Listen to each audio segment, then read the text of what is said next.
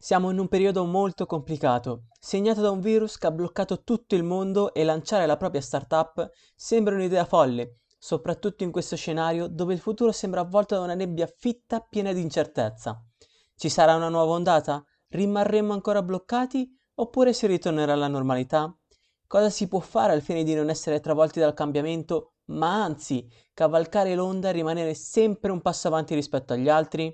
In questi giorni queste domande sono il pane quotidiano per i nuovi imprenditori ed ecco che arriva in nostro soccorso il libro di cui vi parleremo oggi.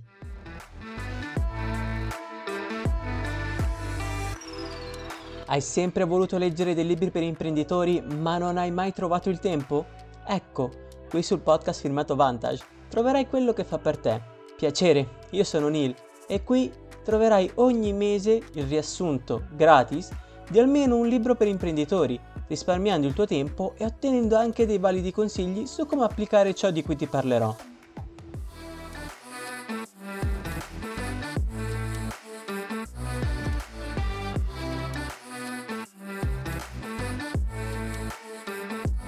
Buongiorno imprenditori, come stanno andando le vostre vacanze? Spero siate avvolti da una morbida coperta mentre sosseggiate la cioccolata calda e ascoltate il nostro podcast ovviamente. Bene bene, Oggi parleremo del libro di Reed Hastings ed Erin Meyer, corrispettivamente cofondatore di Netflix e insegnante all'INSEAD, una delle più rinomate business school al mondo. Il libro in questione si intitola L'unica regola è che non ci sono regole, ed è proprio questo uno dei pilastri fondamentali di questa azienda, che portano l'autrice Erin Meyer a definire la cultura di Netflix una cultura alquanto bizzarra. Infatti, una tra le cose più sorprendenti di questa impresa è che non esistono procedure o controlli.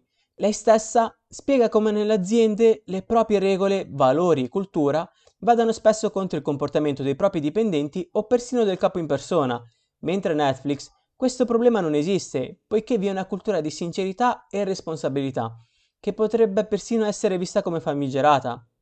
Questa cultura di sincerità e tutto quello che rappresenta Netflix è raccolto nel Netflix Culture Deck, una serie di 127 diapositive dove viene spiegata la cultura aziendale. Ho attirato la tua attenzione? Bene, possiamo iniziare allora. Nonostante la cultura Netflix, dove non esiste nessuna scala decisionale e non vi sono controlli, possa sembrare una cultura che lascia i propri dipendenti allo sbaraglio e possa portare alla rovina della propria azienda, i risultati dimostrano totalmente il contrario di fatto tutti sappiamo cos'è Netflix e cosa offre ai suoi utenti. Quindi, qual è il suo segreto? Come fa Netflix ad adattarsi ai cambiamenti ed essere sempre all'avanguardia se tutto fa pensare ad una cattiva gestione aziendale? Semplice, per come ne parla Reed Hastings. Si deve creare una cultura di libertà e responsabilità, basata sulla sincerità. Come? Partiamo dal primo punto che ci pone il libro. Creare densità di talento. La prima cosa da fare per costruire una solida impresa è gettare delle solide fondamenta, ovvero avere una squadra composta da persone talentuose con background e prospettive differenti, straordinariamente creative e che svolgono una quantità significativa di lavoro, collaborando in modo efficace. Come fa questo a cambiare le fondamenta rispetto a qualsiasi altra impresa? Il libro ci pone un bel esempio. Durante la primavera del 2001 scoppiò la bolla delle datcom e decine di siti fallirono e scomparvero. Tutti gli investimenti di capitali di rischio cessarono e Netflix si ritrovò incapace di accedere al proprio capitale supplementare. Così, con molto rammarico, Reed e i suoi colleghi al vertice fecero una scansione dei loro dipendenti e li suddivisero in due gruppi, 80 dipendenti al rendimento brillante e altri 40 meno brillanti, i quali sarebbero stati licenziati. E così fecero. La giornata fu stressante, qualcuno sbatté la porta, qualcuno pianse, ma Reed ebbe tanta paura della reazione negativa dei propri dipendenti rimasti. Rimase sbalordito però nel vedere come l'ufficio, nonostante fosse in un periodo di tagli, vibrasse di passione, energie e lavoro. Da qui scoprì che le persone talentuose si rendono più efficienti a vicenda, poiché ognuno di loro tendeva a voler avere il massimo rendimento e la miglior qualità nel proprio lavoro, spronando così il proprio team ad avere ancora di più. Se lasciamo che vi siano persone meno brillanti e talentuose, Queste influenzeranno le persone di talento, abbasseranno la qualità delle discussioni di gruppo e spingeranno il personale che mira l'eccellenza ad andarsene, mostrando al team che la nostra impresa accetta la mediocrità. Quindi, come prima cosa, si deve aumentare la densità di talento e licenziare coloro che possono influenzare negativamente tale densità. Dobbiamo avere una squadra perfetta, dobbiamo avere delle solide fondamenta, un dream team. Passiamo ora al punto 2. Creare un ambiente di sincerità. La seconda cosa da fare al fine di avere un'impresa altamente produttiva è quella di creare un ambiente di sincerità dove ognuno possa esprimere il proprio parere o dare un feedback senza essere messo in cattiva luce o licenziato. Poniamo un esempio fornito da Brian Wright, un vicepresidente di Nickelodeon che lavora a Netflix sotto il comando di Ted Sarandros. Nel 2014, durante un meeting al quale assisteva Brian, Ted stava parlando del lancio della seconda stagione di The Blacklist, finché un dipendente, che era ben quattro livelli sotto di lui, lo interruppe per esprimere il suo parere contrario. Ted rimase sulle sue e continuò il suo discorso, ma questa persona non si arrese e continuò a fermarlo affermando che Ted si stesse sbagliando e spiegando anche il perché. Comunemente, in un lavoro qualsiasi, una reazione del genere equivarrebbe al proprio licenziamento, ma una volta concluso il meeting, Ted si avvicinò al dipendente, posizionò una mano sulla sua spalla e si congratulò con lui, ringraziandolo per quel feedback. Questo ci mostra chiaramente come deve essere un ambiente pieno di sincerità, dove il dipendente non ha paura di dare un suo parere, ma anzi si sente in diritto e in dovere di dare la propria opinione al fine di aiutare la propria impresa. Ovvio, questo non vuol dire che sarà un lavoro semplice. Purtroppo ci sono più problemi da affrontare. Il primo è quello dell'istinto principale dell'essere umano, ovvero fuggire da feedback negativi, istinto nato dalla paura di essere escluso dal gruppo che come sappiamo, in tempi remoti, sarebbe equivalso alla propria morte. Ed è proprio per questo che le persone tenderanno sempre a rifiutare un feedback negativo. Il secondo problema da affrontare è quello dell'arroganza. In un ambiente con alta densità di talento, vi sarà per forza chi vorrà approfittare del feedback a fine di mettere in cattiva luce gli altri, oppure per sentirsi superiore a loro, minando così l'umore del team. Per riuscire ad affrontare questi problemi, come prima cosa bisogna indurre i propri sottoposti a fornire feedback sinceri e costanti a noi stessi. Per farlo si può mettere all'ordine del giorno il tema feedback, che sia a inizio oppure a fine giornata. Quando arriva il momento, sollecitate il vostro sottoposto a fornirvi un proprio parere. Una volta ricevuto questo, se ne avete, dategliene uno anche voi. Fondamentale sarà il vostro atteggiamento. Non potrete andare lì, puntare loro una pistola in testa e dire attento a cosa dici. Dovete dimostrare al dipendente che non corre rischi e dare a lui dei segni di appartenenza, come l'avvicinarvi a lui, guardarlo negli occhi, usare un tono di voce grato, oppure fare come Ted nell'esempio antecedente, ringraziando mentre poggiate una mano sulla sua spalla e acclamate il suo coraggio di fronte a tutti, così che anche gli altri si sentano in grado di parlare. Così avremo risolto il nostro primo problema, per risolvere il secondo sarà essenziale spiegare che tipo di feedback dovrà essere usato nella propria azienda. Si dovrà perciò usare una linea guida, che chiameremo le 4A. Prima A. Aiutare. Il feedback deve mirare ad aiutare e non a sfogare la propria rabbia. Poniamo un esempio. Al mio collega piace giocare con la carta finita la cena. Un feedback negativo sarebbe Giocare con dei pezzettini di carta una volta finito di mangiare ti fa sembrare un bambino. Questo non è un feedback mirato ad aiutare, ma a ferire e sfogare il proprio disgusto. Se invece dicessi se evitassi di giocare una volta finito di mangiare, i nostri clienti probabilmente ti prenderebbero più seriamente. Questo è un feedback mirato ad aiutare la persona e la propria azienda. Seconda A, attuabile. Il feedback dovrà concentrarsi su ciò che il destinatario può fare in modo diverso. Nell'esempio antecedente possiamo vedere che il nostro destinatario può evitare di giocare con la carta al fine di migliorare la propria immagine. Terza A. Apprezzare. Ovviamente tutti poniamo una scusa non appena sentiamo qualcosa di negativo. È naturale, è istintivo, ma quando lo riceveremo dovremmo lottare contro questo istinto e anzi mostrare apprezzamento ascoltando con attenzione e riflettendoci sopra. Quarta. Accettate o respingete. in un ambiente pieno di sincerità riceverete ogni giorno diversi feedback, ma starà a voi decidere se accettare e attuare oppure no. Ma a prescindere dovrete sempre ringraziare con sincerità.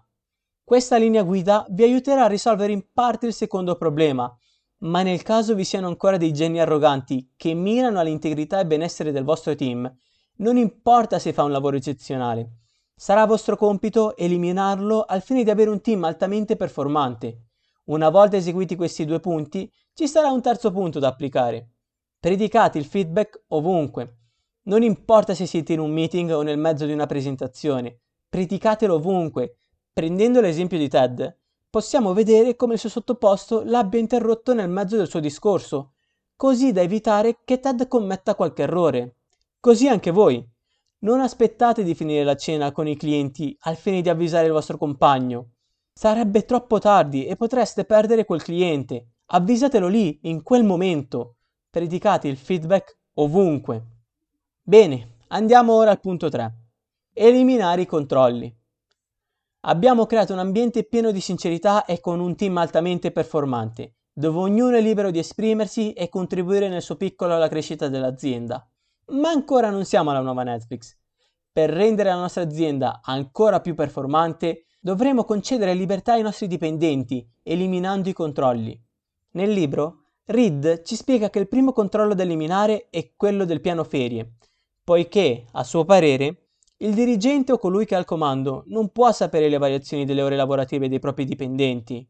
Qualcuno potrebbe lavorare più ore mentre si trova in ferie oppure lavorarne solo due per compensare una settimana di lavoro. Ormai i dipendenti, specialmente in un mercato online, non possono essere retribuiti in base alle ore di fronte ad un PC, ma solo in base alla loro produttività. Quindi, se non si riesce a tenere conto delle ore lavorate ogni giorno o settimana, perché tenere conto dei giorni di ferie? Le variazioni orarie saranno sempre a nostro vantaggio. Ovviamente dovremmo fare attenzione a due pericoli. Il primo è quello di avere dei dipendenti che prendono ferie in periodi assurdi, compromettendo così la produttività dell'azienda. Rischieremo di ritrovarci senza dipendenti proprio quando ne abbiamo più bisogno. Il secondo è quello che i dipendenti non prendano mai ferie, pensando che la nuova politica sia una politica di no ferie e anche in questo caso la produttività dell'azienda verrebbe totalmente compromessa rischiando di ritrovarci degli zombie al posto di esseri umani. Al fine di far fronte a questi problemi, dovremo innanzitutto spingere i vari leader dei vari settori a dare l'esempio ai propri sottoposti. Pensiamoci un momento. Se il nostro capo si prende solo un giorno di ferie all'anno, con che coraggio potremo pensare di prenderne due? Le nostre tempistiche d'orari si adatteranno a quella che è la nostra figura di riferimento, prendendo quindi solo un giorno di ferie, se invece il nostro capo si prende un mese di ferie all'anno, anche noi come dipendenti ci sentiremo in diritto di prendere più di un giorno di ferie, arrivando probabilmente anche noi al mese. Questo perché l'essere umano, in mancanza di un regolamento, si guarda sempre intorno al fine di definire i limiti morbidi di cosa è accettabile e cosa no. Ma attenzione, il capo non dovrà solo prendere ferie e basta, dovrà parlarne con il proprio team e domandare loro come sono andate le loro ferie oppure come usufruiranno dei propri giorni, così da incentivare ancora di più i propri dipendenti. Fatto questo, ogni leader dell'impresa dovrà imparare a guidare con il contesto e non con il controllo. Ovvero, ogni manager dovrà prendersi del tempo per spiegare al proprio team quali comportamenti rientrano nei limiti di ciò che è accettabile e non mina l'efficienza del proprio lavoro, così che ogni dipendente sappia come e quando prendere i propri giorni senza mettere in difficoltà la propria impresa. Vero, avevo detto che i vantaggi sarebbero stati maggiori rispetto agli svantaggi, ma per ora ho solo parlato di pericoli, giusto? Beh, i vantaggi arriveranno una volta fatto fronte a questi problemi. Innanzitutto, i dipendenti saranno molto più soddisfatti e si sentiranno più liberi di organizzare la propria vita come è loro più comodo, questo aumenterà la produttività, ma non solo, farà sentire i dipendenti ancora più responsabili e più legati alla propria impresa. E come piccola curiosità, dagli studi effettuati su Netflix risulta che i dipendenti usufruiscano giusto di un paio di giorni in più rispetto a qualsiasi altro dipendente di un'altra azienda, ovvero dai 12 ai 15 giorni. Bene, una volta eliminata la politica ferie, si passa ad eliminare la politica spese e trasferte. Perché? Perché avere una politica spese e trasferte comporta molti rischi e svantaggi, dato che non si possono sapere tutte le singole sfumature e varie ragioni che possono esserci dietro una singola spesa, ed inoltre portano spesso a continui rallentamenti nella produzione. Questo dovuto ai vari tempi di attesa tra domanda e risposta. Un esempio molto lampante che ci pone il libro è quello di Chloe, una direttrice di Netflix, la quale durante un meeting dichiarò di aver rubato l'azienda, poiché aveva dovuto lavorare fino a tarda notte e non avendo nulla da dare ai propri figli, decise di prendere due scatolette di cereali Sirius dalla cucina. Ovviamente non si può incolpare un dipendente per questo tipo di scelta, soprattutto se tale scelta è stata fatta a favore dell'impresa. Abbiamo tutti un cuore, no? Ma rimane comunque il problema principale, ovvero quello di rimanere fregati dai propri dipendenti. Non sappiamo se saranno tutti come Chloe. Voglio dire, se avessimo la possibilità di spendere quanto vogliamo, non prenderemo un nuovo telefono o magari un PC di ultima generazione. Perché no? Volare sempre in prima classe, magari. Tanto paga tutta l'azienda, giusto? Ecco, chiunque potrebbe pensarla così. Ognuno cerca il proprio beneficio. Ed ecco perché è necessario impostare delle linee guida e creare un contesto. Al fine di far fronte a questo tipo di problemi, Netflix usa questa linea guida. Agisci nel migliore interesse di Netflix. Questa linea guida, insieme ad un contesto ben chiaro e definito, non è l'imposizione di una regola d'oro, ma bensì una chiamata alla responsabilità da parte dei dipendenti. Per meglio dire, non vi sentireste così anche voi, con la voglia di ripagare la fiducia che l'impresa vi sta dando? Se dopo questo non vi sentite ancora sicuri, potreste guidare i vostri dipendenti ampliando e lasciando chiaro il contesto in cui si muovono.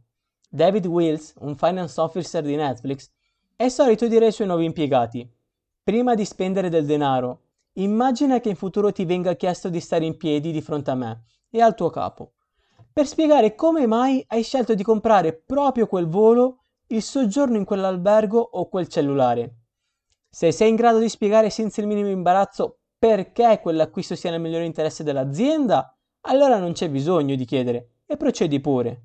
Ma se pensi che ti sentiresti a disagio, meglio lasciar perdere. Come possiamo vedere, David ha disegnato un contesto e guida il proprio team con questo. Ovviamente questo non eliminerà tutti i truffatori, infatti sarà necessario che il Dipartimento di Finanza esamini ogni anno una certa percentuale delle ricevute e per ogni frode che viene scoperta potreste applicare due tipi di approccio. Il primo, molto drastico, licenziatelo. Il secondo è quello di parlarne apertamente per far sì che gli altri capiscano le conseguenze di un comportamento irresponsabile. Tranquilli, questo non creerà grossi problemi all'impresa, poiché avrete già creato il vostro ambiente pieno di sincerità. Vero, alcune spese potrebbero aumentare, ma la produttività avrà un incremento maggiore, dato che saranno eliminate molte procedure burocratiche che richiedono tempo e questo permetterà ai vostri dipendenti di non perdere opportunità per portare maggiore profitto all'impresa. Eliminare questi controlli non porterà solo questo tipo di vantaggio, ma servirà anche a mantenere con voi i vostri più grandi talenti e anche ad aumentarne la quantità, poiché le nuove generazioni sono sempre attratte da politiche innovative che vadano a proprio vantaggio. Detto questo, passiamo al punto seguente. Aumentare la densità di talento. Sì, sembra identico al primo punto, corretto? Beh, di fatti lo è. In questo podcast vi sentirete spesso come se stesse vivendo un déjà vu, ma tranquilli, nulla di più sbagliato. Tornando al podcast, come fare ad aumentare la densità di talento? Reed ci consiglia di utilizzare il metodo della rockstar, ovvero pagare la persona con più talento come se fosse la migliore delle nostre rockstar. Ora la domanda è, come fare? State molto attenti. Come prima cosa bisognerà suddividere la forza lavoro in dipendenti creativi e dipendenti operativi. Una volta identificati i dipendenti creativi, fate una ricerca di mercato e identificate il loro valore. Fate lo stesso con i dipendenti operativi. Fatto questo, ai dipendenti operativi pagate uno stipendio medio, mentre ai dipendenti creativi pagate uno stipendio più alto rispetto alla media degli stipendi alti. Certo, questo potrebbe portarvi ad assumere un solo dipendente performante invece di 5, ma quell'unico dipendente farà il lavoro di 10 e questo è il principio della rockstar. Per questo dovrete stare attenti a chi state assumendo. Una volta fatto tutto questo, non dormite sugli allori. Il neoassunto sarà sempre motivato dal suo stipendio a livello massimo, ma presto le sue capacità aumenteranno e i vostri concorrenti cercheranno di rubarvelo, offrendo uno stipendio ancora più alto. Incoraggiate i vostri dipendenti ad andare ai colloqui, fare ricerche e informarsi su quant'è il loro valore di mercato, nel frattempo che vi aggiornate anche voi. Una volta scoperto il loro valore, sia dalle sue ricerche che dalle vostre, pagatelo leggermente di più rispetto a questo. Rimanete sempre al top. Un'ultima cosa su cui dovrete fare attenzione è quella di non usare bonus. Magari siete una startup e non avete chissà che entrate e quindi pensate che usare uno stipendio fisso più i bonus possa essere un'ottima idea al fine di incentivare il vostro dipendente. Ma non sarà così. Come per gli orari di cui parlavamo nel secondo punto, anche identificare degli indici di riferimento sulla produttività in un lavoro creativo risulta impossibile a causa delle tante, troppe varianti. Mettiamo caso che voi apriate un'impresa di e-commerce e avete un vostro dipendente che si occupa di fare pubblicità. Gli date uno stipendio molto alto più un bonus per ogni numero di nuovi clienti che compra qualcosa sul vostro sito. Bene, all'inizio andrà tutto bene, ma poi sul lungo periodo sarà importante riuscire a fidelizzare i clienti, oltre che averne di nuovi, ma lui si focalizzerà solo e unicamente sul far arrivare gente nuova, compromettendo così le vendite generali. Ecco perché usare dei bonus è sbagliato, e l'imposizione di un limite alla creatività. Quindi non usate bonus e retribuitelo direttamente col suo stipendio completo, così che possa osservare il quadro generale e non solo la nicchia di suo interesse. Se ci pensate, è un po' quel che ha fatto la Vodafone appena entrata Iliad in Italia. Al fine di far concorrenza, ha iniziato a sparare varie promozioni per coloro che passavano da Iliad a Vodafone, ma non si è occupata dei vecchi clienti e di conseguenza, durante il corso dell'anno, ha continuato a perdere clienti i quali si sono fidelizzati a Iliad. Passiamo ora al prossimo punto. Aumentare la sincerità. Un altro déjà vu, proprio come me mentre leggevo il libro, ma passiamo alle cose serie. Al fine di aumentare ancora di più la sincerità nella vostra futura Netflix, Reed propone di avere tutte le porte aperte. Questo perché le porte chiuse daranno sempre l'impressione di stanze dove si nasconde qualcosa. Ricordate il lupo di Wall Street? Cosa succedeva quando Jordan entrava nel proprio ufficio con una ragazza e chiudeva le porte? Ecco, non dico che in ogni impresa succedano questo tipo di cose, ma il vostro dipendente, nel momento in cui vedrà le porte chiuse, penserà che stiate nascondendo a lui qualcosa. Per questo è meglio lasciare sempre tutte le porte aperte. Difatti, Reed non ha un proprio ufficio, è solito usare gli spazi lavorativi altrui, così come anche le sale riunioni nel caso di qualche meeting. Pensate che l'intervista con Erin Meyer è stata svolta sulla terrazza, sotto gli occhi di tutti i dipendenti che passavano di lì senza mai cambiare il tono di voce. Ma questo è solo un primo passo. Infatti, il libro ci pone in campo ben quattro scenari dove risulta molto più complicato mantenere alti livelli di sincerità. Passiamo subito allo scenario numero 1. Informazioni legali. Immaginate che la vostra impresa dopo un po' di tempo venga quotata in borsa. Fino a quel momento era vostro solito mostrare i dati trimestrali ai vostri dipendenti, senza nessun problema. Ma ora cosa farete? Continuerete come fino ad adesso, correndo così il rischio che vi siano fughe di notizie o che qualcuno venga condannato per inside trading? oppure aspetterete che vengano resi pubblici. Per quanto possa sembrare pericoloso, dovrete continuare come avete fatto fino ad adesso e anzi spingervi più in là. Dovrete dare visibilità di questi dati a tutti i dipendenti e dovrete insegnare a leggerli a chi non è capace, oltre che avvertire tutti dei possibili rischi come fuga di dati, inside trading o altro. Certo, può sembrare che il gioco non valga la candela, ma non è così. Nel momento in cui deciderete di nascondere questi dati ai vostri dipendenti, diventerete degli ipocriti che non rispettano la parola data perdendo credibilità di fronte a tutti. Se invece mostrerete di non voler nascondere nulla, ma anzi renderete tutti più partecipi, diffonderete uno spirito di fiducia e un forte senso di responsabilità e appartenenza verso la propria azienda. Passiamo ora allo scenario numero 2.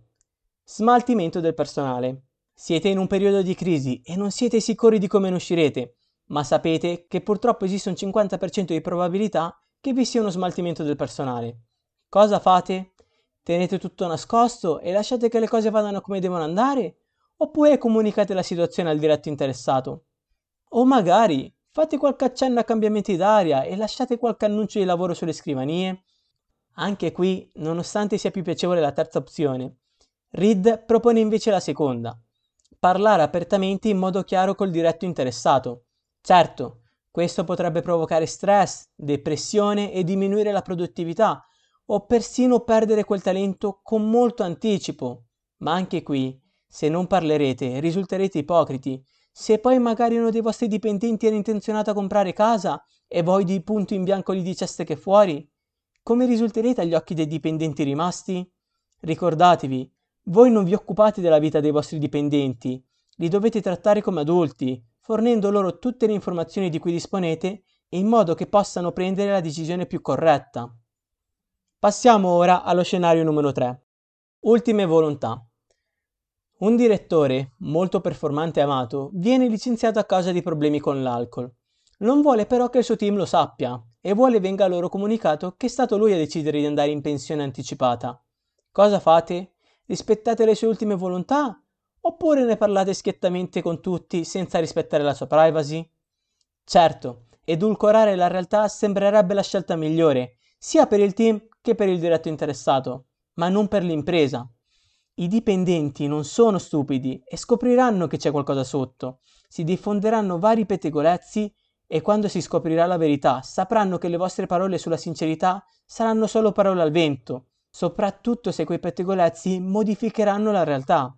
Anche in questo caso è sempre meglio essere sinceri e parlarne chiaramente diffondendo le informazioni ma facendo attenzione. Per le informazioni che riguardano il lavoro dovrete essere totalmente trasparenti. Per quelle riguardanti la vita privata, come alcol, droghe o altre situazioni, dovrà essere il diretto interessato a condividere tali informazioni con chi vorrà e quando vorrà. Passiamo ora all'ultimo scenario. Combinate un casino. Nella vostra azienda dovete assumere un nuovo designer per il vostro sito internet. Ne avete già assunti 4 e nessuno di loro è risultato quello giusto. Passato un po' di tempo assumete il quinto e neanche quello risulta essere quello corretto. Il giorno dopo avete un meeting con i vostri colleghi per chiarire la situazione. Cosa fate? Parlate con sincerità ammettendo i vostri errori o date la colpa ai designer assunti? Situazione difficile, vero? Pensate che questo è ciò che è successo a Reed mentre lavorava per Pure Software e sapete cosa fece? Parlò chiaramente col consiglio di amministrazione, ammettendo i propri errori. Vero, questo può suonare come una condanna a morte, ma non risultò così per Reed. Questa fu una dimostrazione di coraggio e responsabilità verso la propria azienda. Ora Reed usa spesso questo esempio a Netflix e mette sempre in risalto i suoi errori per creare un ambiente con maggiore fiducia dove i dipendenti capiscano che è normale fare errori e che non dovrebbero farsi bloccare dalla paura. Facendo questo, automaticamente si crea un ambiente pieno di innovazione, dove nessuno ha paura di rischiare al fine di ottenere il meglio per la propria azienda. Ma fai attenzione, se sei considerato poco efficace, l'ammettere errori peggiorerà la tua situazione. Difatti, dovrai prima mostrare il tuo valore. Questo viene chiamato effetto pratfall, ovvero la tendenza di aumentare il proprio attrattivo dopo che si è commesso un errore a seconda delle proprie capacità preventivamente mostrate. Perciò, se sarete un capo che ammette i propri errori, migliorerete la vostra immagine e l'ambiente dentro il team. Ma se sarete un novizio poco sveglio e che sbaglia spesso, purtroppo sarete licenziati. Bene, e così concludiamo questa prima parte del libro. Spero vi sia piaciuta e vi faccia incamminare verso la formazione della vostra nuova Netflix. Ma tranquilli, quando non saprete più come innovare, tornate da noi ad ascoltare la seconda parte del libro. Io vi saluto e ricordate, ogni tanto basta ascoltare per imparare.